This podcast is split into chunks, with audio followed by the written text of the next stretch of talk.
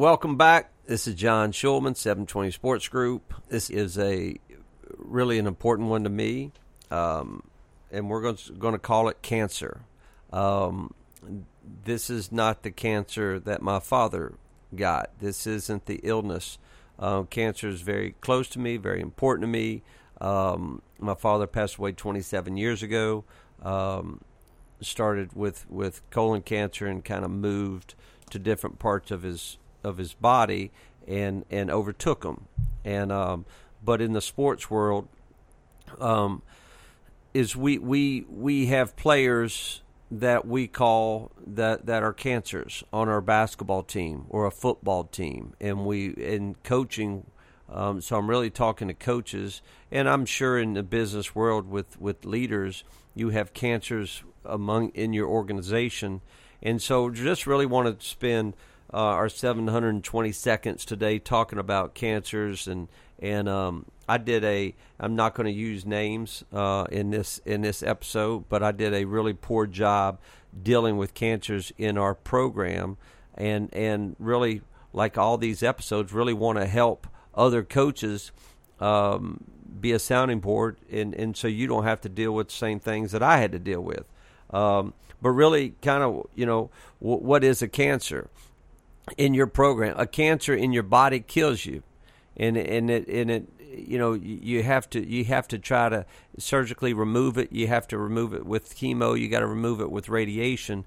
And so what we're talking about are players that, that, that kill your organization and, and people that kill your organization and players that kill your team and, and disrupt your team. And and um, and what they do if you allow those players to stick around what they end up doing is they end up infesting other players on your team, and now you have um, a, a, really a team filled with, with cancer, and those teams can't win. So, you know, how does all this start? Uh, I, I, I, thought about it and looked back at it.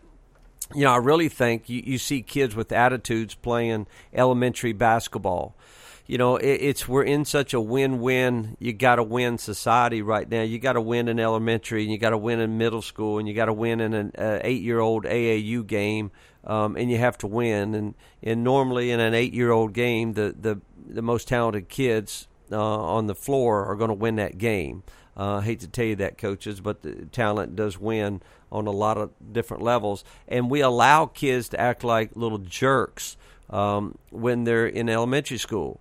Uh, that's the time where you got to really bust them.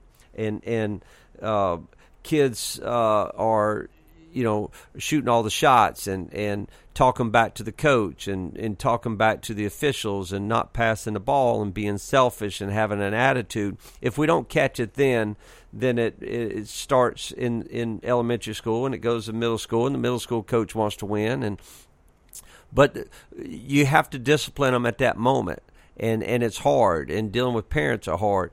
Uh, but it's it's vital. Some coaches do a great job of disciplining those kids in AAU do a great job in in in high school do a great job in middle school do a great job in college do a great job but there's some that don't do a job at all and they allow the kids to run the program. Remember this coaches a couple this is my first thought is you're in charge coaches you're in charge of the program. Whatever you say goes.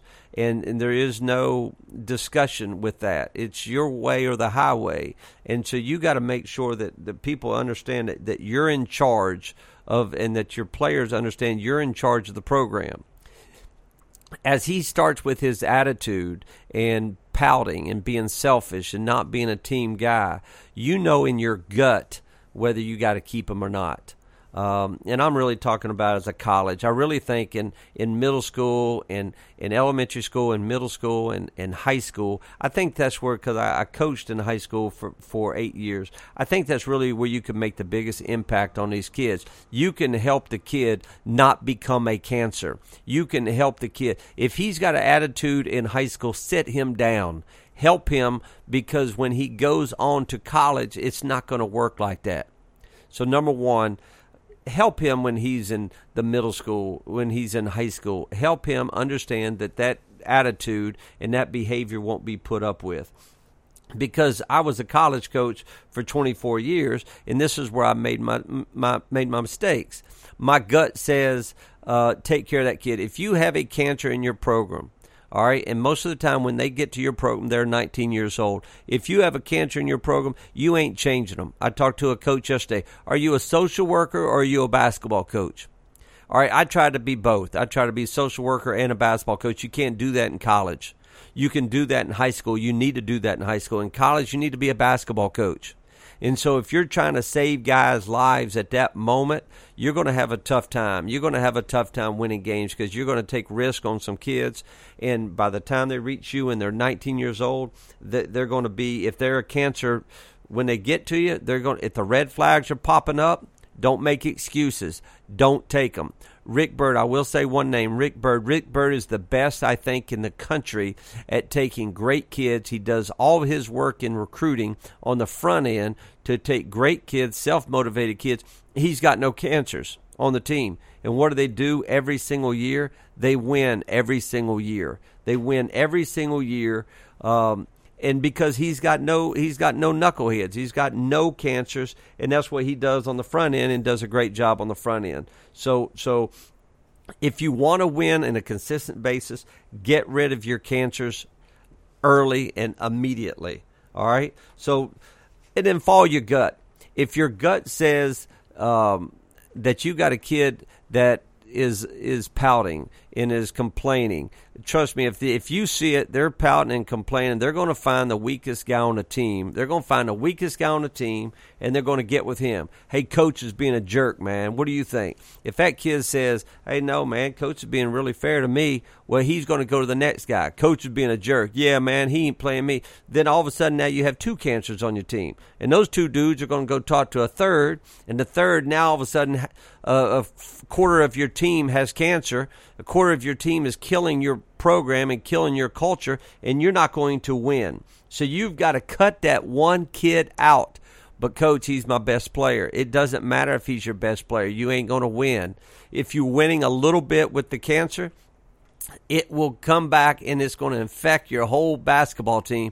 And when you need him the most, the biggest game of the season, that ball will end up in his hands and he's going to get a technical. He's going to walk. He's going to he's he he will screw up the game single handedly, and it's not really his fault. It's your fault as a coach for putting up with it. All right. So I'm just going to tell you, he's the guy that wants to be different than everybody else. He's the guy that that um, you know when, when a kid takes a charge, uh, you you go back and we used to film our bench uh, when I was the head coach at Chattanooga. He's the guy that doesn't get up and doesn't clap for the other team. He's the guy, really, if you took a vote, we, we should t- do this is is get your get your 13 14 guys on your team and and say you know rank them 1 through 14 who your foxhole guys who are the guys that you want to go uh, to, to war with um, he's the guy that they pick number 14 if your most talented guy is saying coaching very simple. If your most talented guy is your hardest worker, then you're in great shape. What if your most talented guy is your biggest attitude? You ain't going to win. Period. And and don't get tricked by talent. Um, and that's what a lot of us do. Uh, and and I used to be embarrassed when other coaches would come watch our teams practice because I had a couple knuckleheads that I did not take care of, um, and they had attitudes and all I had to do was make the very simple, just rip the band aid off, make a simple decision in college. I'm not saying this in high school, in college, is get rid of them. Get rid of them. And it's going to hurt for a second, uh, but rip the band aid off because the longer you allow them to stay with your program, the longer, the more they infest your program, and you cannot win. In high school, I don't think you get rid of them. I think you figure out a way to try to help them.